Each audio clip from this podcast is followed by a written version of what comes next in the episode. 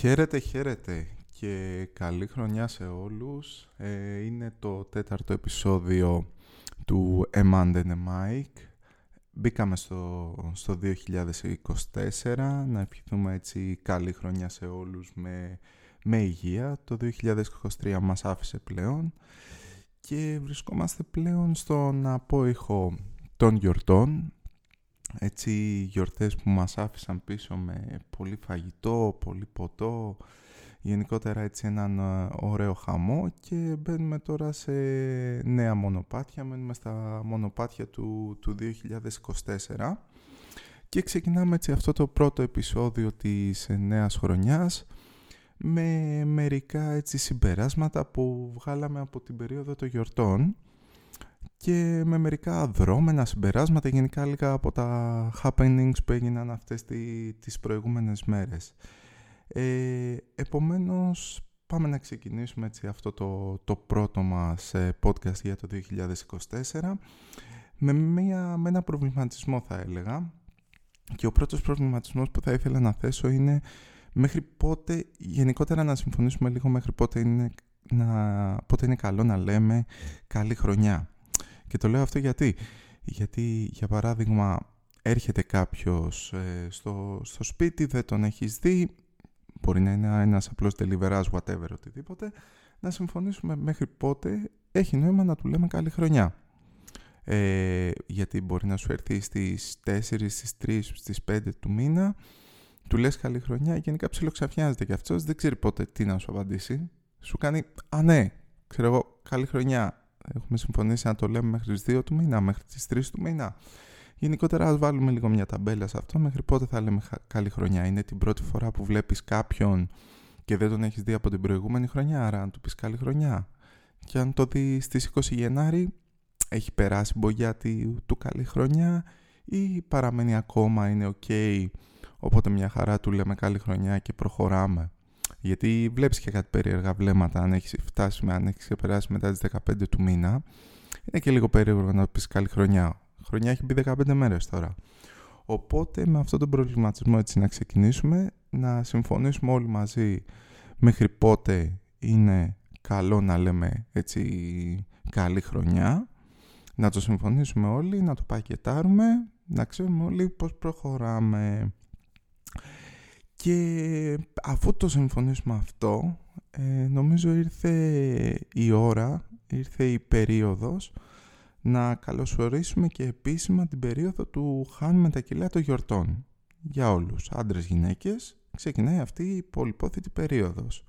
Βλέπουμε το καλοκαίρι να έρχεται μπροστά μας, να πλησιάζει και εμείς είμαστε στη φάση ότι πάμε να χάσουμε τα κιλά που πήραμε τις γιορτές. Αρχίζει αυτό το process. Το οποίο process είναι ένα ψηλό ψέμα, γιατί εν τέλει και ποτέ δεν τα πολυχάνεις αυτά τα κιλά των γιορτών. Και είσαι πιο πολύ στη, στη ζυγαριά μες στο balance του συμπλήν που είσαι όλη τη χρονιά. Δεν είναι ότι θα πας να κάνεις και ένα τρελό effort για να τα χάσεις να βγεις κορμάρα στη, στην παραλία. Άσε που αυτό το λες μόνο για τα Χριστούγεννα. Γιατί τα κιλά του Πάσχα χέστηκε, δεν σε νοιάζει να τα χάσεις. Το τρένο έχει, έχει φύγει από το, από το σταθμό. Άρα επομένως τι κουλαμάρα είναι αυτή έτσι με τα, με τα κιλά των γιορτών το, των Χριστουγέννων. Και πέρα από αυτό το, το ψέμα το χάνω τα κιλά των γιορτών ξεκινάει και το άλλο μεγάλο ψέμα. Ξεκινάει και το New Year's Resolutions, New Goals, New Me και άλλες τέτοιες μαλακίες που ξεκινάμε έτσι αρχές της χρονιάς που δεν λέω καλό είναι να τις ξεκινάμε ε, το θέμα είναι κατά πόσο εν τέλει τις εφαρμόζουμε. Ε, τις βάζουμε σε, σε μια τάξη για να τις κάνουμε έτσι, για, την, για τη χρονιά που έρχεται. Γιατί κατά τα άλλα μοιάζει να είναι πιο πολύ ένα, ένα ψέμα, μια, μια ουτοπία που θέλουμε να κάνουμε απλά για να μπουστάρουμε λίγο τον, τον εαυτό μας και να πούμε ότι αυτή τη χρονιά που έρχεται πω, πω, θα τα κάνουμε όλα, ε, θα κάνουμε όσα δεν κάναμε την προηγούμενη κλπ. κλπ. Για παράδειγμα, θέλει ο Χ, ξέρω εγώ, ας το πούμε ο φίλος μας ο, ο Γιώργος, να κάνει, να κάνει κορμάρα μέσα στο 24 και λέει θα ξεκινήσω, θα γίνω κτίνος, θα γυμναστώ αού, θα γίνω έτσι, θα γίνω φέτες, θα γίνω σαν το Statham μέσα στο 24, θα πηγαίνω γυμναστήριο πέντε φορές την εβδομάδα, θα παίζω το στήθος, ώμους, δικέφαλα, χαμός, θα γίνω έτσι κτίνος και ο ίδιος άνθρωπος τρώει μπέργκερ δύο-τρεις φορές την εβδομάδα. Δεν γίνονται αυτά. Ε, Επομένως, ε, επί 25-30 χρόνια, 40 πόσο είναι ο καθένας, κάνει κακή διατροφή και λέει το 24 θα είναι η χρονιά μου. Θα τα κόψω όλα, θα γίνω κτίνος, θα γίνω φέτες, να πέσει τρίλιζα πάνω στους κοιλιακούς. Δύσκολο το, το task. Ή λέει το, το αγαπημένο μας έτσι υποθετικό μαράκι της ιστορίας, λέει εγώ το 24 θέλω να ταξιδέψω όλο τον κόσμο. Κάτσε ρε μαράκι, το πιο μακρινό ταξίδι είναι μέχρι τα κάμενα βούρλα ηρέμησε λίγο, βάλε λίγο πιο normal στόχους ρε παιδί μου για τη χρονιά. Πες θα πάω ένα ταξίδι μέχρι, ξέρω εγώ, τη, τη διπλανή Ρώμη. Κάτω πιο εφικτό. Το πηγαίνουμε, ξέρεις, 0% κατευθείαν, γιατί δεν θα το πετύχουμε, όχι τίποτα άλλο. Επομένως, ε, αφού ξεκινάει αυτή η περίοδος, το, το απόσταγμα αυτής της περίοδου είναι να βάζουμε έτσι λίγο πιο, πιο normal στόχους. Να βάζουμε στόχους βήμα-βήμα, να τους πετύχουμε, να πεις ότι εκεί που έτρωγα μπέργκερ τρεις φορές την εβδομάδα θα πάω στη μία.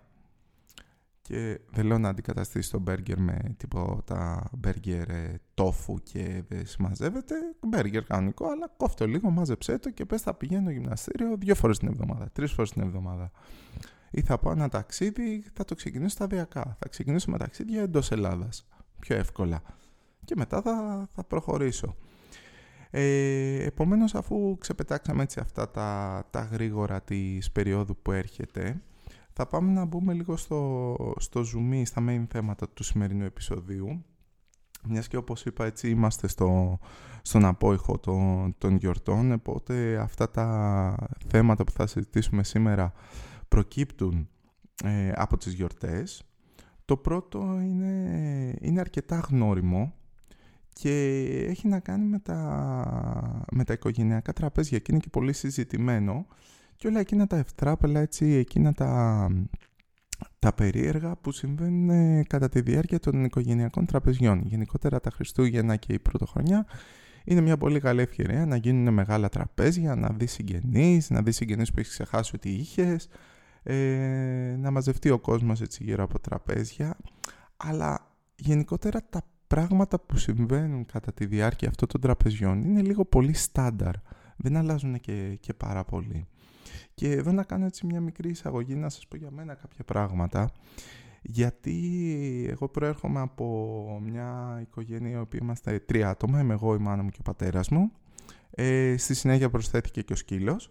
Ε, οπότε ήμασταν, ο, ο πυρήνας του τραπεζιού ήμασταν τρεις μας ε, και τέσσερις με το, με το σκύλο και στις γιορτές συνήθως προστίθεταν κάποια ακόμα άτομα, κάποιοι καλεσμένοι, κάποιοι θείοι, κάποιοι έτσι, κουμπάροι κλπ. κλπ. Γενικότερα το setup των, των ανθρώπων που απάρτησε το χριστουγεννιάτικο και το πρωτοχρονιάτικο μας τραπέζι ήταν ψηλό στάνταρ. Οπότε γενικότερα σε αυτά τα τραπέζια υπήρχε οριακά μια σκαλέτα την οποία ακολουθούσαμε και νομίζω ότι αυτή η σκαλέτα ακολουθείται και, στα, και σε υπόλοιπα τραπέζια ε, και τα δικά σας δηλαδή ε, και, και είναι ψηλοστάνταρ πράγματα. Για παράδειγμα το πρώτο που παρατηρείς ξεκινώντας αυτά τα, τα χριστουγεννιάτικα τραπέζια είναι τα, τα αυξημένα decibel που έχουν σε σχέση με ένα κανονικό τραπέζι. Είσαι Κυριακή με, τη, με τους δικούς σου και τρως ρε παιδί μου και είσαι και την ημέρα των Χριστουγέννων και παρατηρείς ότι τα decibel είναι αρκετά πάνω σε σχέση με ένα normal τραπέζι. Θες ότι είναι ο κόσμος, θες ότι είναι ο ενθουσιασμός των γιορτών που τους έχεις συνεπάρει, γκαρίζουν πολύ παραπάνω από ότι σε ένα φυσιολογικό τραπέζι και το καταλαβαίνεις κατευθείαν με το που σκάνει πρώτη καλεσμένη, εκεί αρχίζουν α, ου, ου, φωνές, εκεί ιστορίες, λες και, λες και είναι ένα γήπεδο, μια γηπαιδική ατμόσφαιρα θα δημιουργείται μέσα στο, μέσα στο τραπέζι εκεί και στο, στο χώρο που γίνεται το τραπέζι. Και το δεύτερο που, που παρατηρείς είναι ειδικά για μένα ρε παιδί μου που ήμουνα σε μια οικογένεια η οποία εντάξει οι καλεσμένοι μας ήταν και ψηλό στάνταρ ε, όλα τα, τα διαστήματα των, των γιορτών και νομίζω και στους περισσότερους. Δηλαδή σε πόσες οικογένειες προστίθονται διαφορετικά μέλη στα τραπέζια από Χριστούγεννα, από τα προηγούμενα Χριστούγεννα στα επόμενα; Νομίζω δεν είναι πολλά αυτό. Το setup, όπως είπαμε, των ατόμων είναι ψηλό στάνταρ. Επομένως υπάρχει ο, ο κίνδυνος σε κάθε τραπέζι που μαζεύεσαι να συζητάς τα ίδια και τα ίδια πράγματα με τους ίδιους καλεσμένους. Δηλαδή, ιστορίες που τις έχεις ακούσει το 2010 να τις συζητάς ακόμα το 2023. Και όλο αυτό ρε παιδί μου είναι, δεν αλλάζει. Τα λόγια είναι τα ίδια, η ιστορία είναι η ίδια. Το θέμα είναι ότι ο ενθουσιασμός επίσης δεν αλλάζει των ανθρώπων που συζητούν. Και κάθεσαι εσύ από μια γωνία και λες ρε παιδιά, αυτά τα συζητήσατε και πέρσι. Αυτά τα συζητήσατε και πρόπερσι. Δεν έχει αλλάξει κάτι. Δεν έχουμε κάτι καινούριο να συζητήσουμε. Και νιώθω έτσι ε, σε αυτά τα τραπέζια ότι υπάρχει μια σκαλέτα την οποία ακολουθούμε. Είναι μια ώρα της σκαλέτα την οποία την ακολουθούμε σε κάθε τραπέζι δεν, και δεν ξεφεύγουμε ιδιαίτερα από αυτή. Είναι σαν να έχουμε ρε παιδί μου έστω ότι το, το τραπέζι το μεσημεριανό ε, τη, της πρωτοχρονιάς έτσι, είναι στη, στις 2 να ξεκινήσουμε ας το πούμε έτσι ότι είναι στις 2 έχουμε 2 με 2 και 4 έχουμε το housewarming έρχονται καλεσμένοι αού κάθονται εκεί πέρα έχουμε μετά ε, 2 και 4 με 2,5 σχολιασμό του, του τραπεζιού αχ τι φτιάξατε και φέτος τι ωραία θα πάμε σήμερα ε, από πού είναι αυτό το τυρί από πού παίρνετε εσείς τα κρέατα πώς την κάνεις εσύ την καλοπούλα πώς το κάνεις εσύ το μοσχαράκι με πατάτες, έχουμε ένα μίνι σχολιασμό του τραπεζιού και μετά, μετά μας παίρνει κάτω βόλτα, μετά ξεκινάει κατρακύλα. Καταρχάς, θα έχουμε πολιτική συζήτηση, στανταράκι. Θα έχουμε πολιτική συζήτηση η οποία μπορεί να ξεκινήσει με την ατάκα με Παπανδρέου τα πράγματα ήταν καλύτερα. Παλιό Πασόκ Ορθόδοξο και εκεί το τραπέζι παίρνει την κάτω βόλτα. Το τραπέζι ξεκινάει και μπαίνει in the zone. Θα σου βγουν αυτοί, ναι ήταν καλύτερα. Εκεί παράλληλα έχουμε και την αύξηση των decibel. Ξεκινάμε σταδιακά και ανεβαίνουμε. Είναι σαν να υπάρχει ρε παιδί μου μια σκαλέτα που άπαξ και πάρει στα πολιτικά έχει πιάσει την κάτω βόλτα ξεκινά τα decibel ανεβαίνουν, ανεβαίνουν, ανεβαίνουν πάμε, φτάνουμε, ξύνουμε το βαρέλι. Μετά ή θα διακόψει κάποιο καινούριο πιάτο το τραπέζι. «Α, βγήκανε τα παϊδάκια, ξέρω εγώ», οπότε εκεί θα εξομαλυνθεί η κατάσταση, θα έρθουν τα παϊδάκια σαν, σαν γιατρικό να τα γιατρέψουν όλα έτσι, να ξεκινήσει ξανά λίγο τη μάσα. Ή μετά το τραπέζι θα, κάνει, θα πάρει μια άλλη τροπή και θα βγουν τα ουίσκια. Οπότε εκεί πάλι θα αλλάξει η τροπή του τραπεζιού. Ε, εκεί θα ανέβουν πάλι τα, τα decibel πιθανώς, αλλά όχι του, του τραπεζιού του ίδιου, γιατί θα πεταχτεί κάποιος θα πει δυνάμωσε αυτό που παίζει στην τηλεόραση, δυνάμωσε λίγο το, τη λαϊκούρα έτσι να, να τσιμπήσουμε, να ανέβουμε λίγο παραπάνω. Οπότε εκεί θα, θα αλλάξει τροπή, μετά θα πάμε σε μια μεθυσμένη τροπή, είναι λίγο πιο επικίνδυνο αυτό, μέχρι να εξομαλυνθούν, να τελειώσει αυτό το τραπέζι, να φύγει. Επίσης άλλο χαρακτηριστικό γενικότερα των τραπεζιών είναι το πάρα πάρα πάρα πάρα πάρα πάρα πολύ φαγητό. Γενικότερα το φαγητό στα, στα γιορτινά τραπέζια είναι της φάσης, έχει μια κλίμακα του επί 5. Για παράδειγμα, εμείς ήμασταν τρεις συνήθως έτσι στο, στα εορταστικά τραπέζια, μαγειρεύαμε επί 5, δηλαδή για 15 άτομα.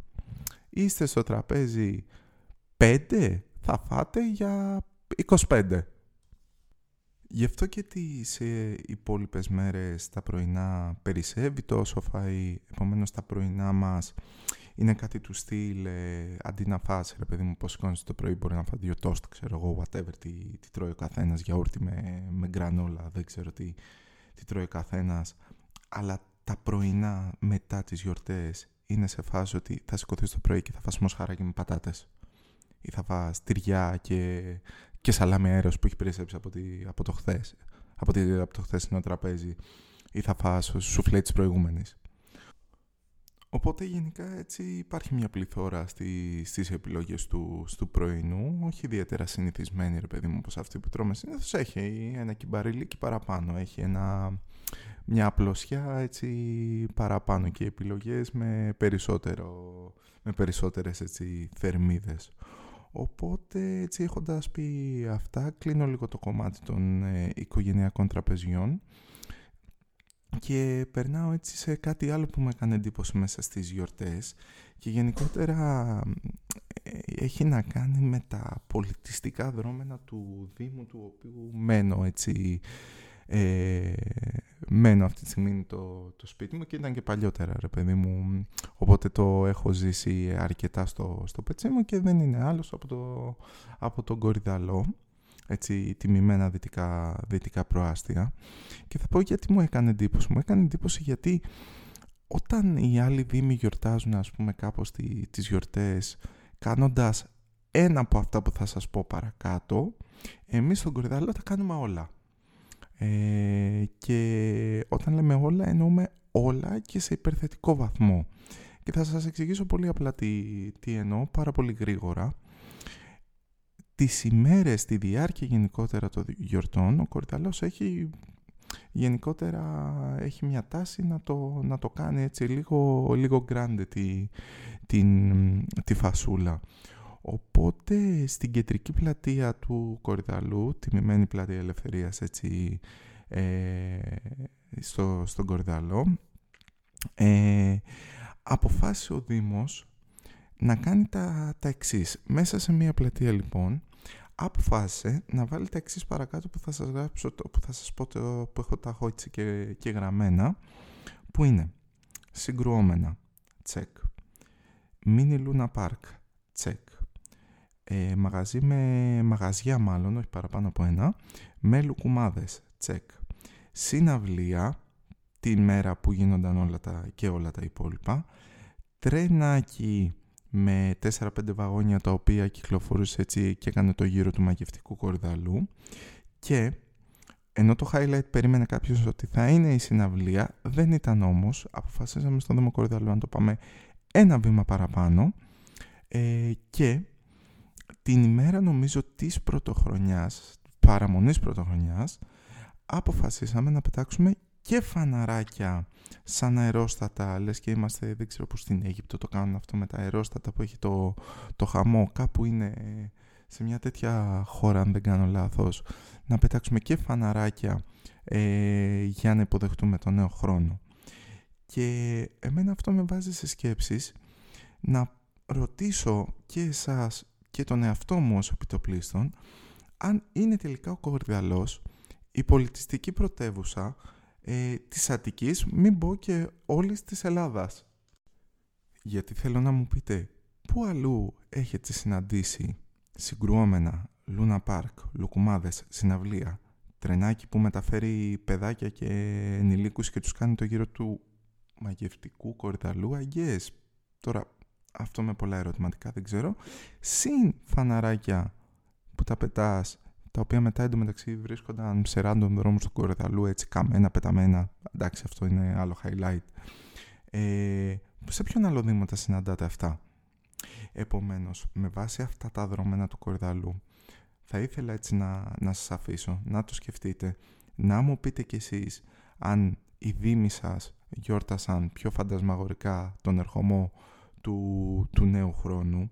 Εάν όχι, είστε ευπρόσδεκτοι να νιώσετε τη μαγεία και το, και το, έτσι, το σπίρι των Χριστουγέννων και της Πρωτοχρονιάς στο μαγευτικό κορυδαλό του χρόνου.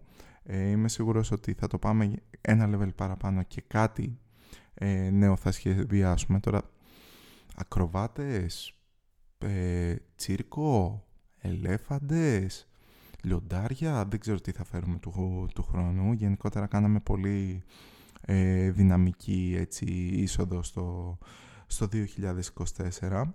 Οπότε θα βάλω μια ερώτηση εγώ να μου πείτε ε, αν οι Δήμοι σας έκαναν καλύτερη υποδοχή του, του νέου έτους ε, από τον Κορυδαλό.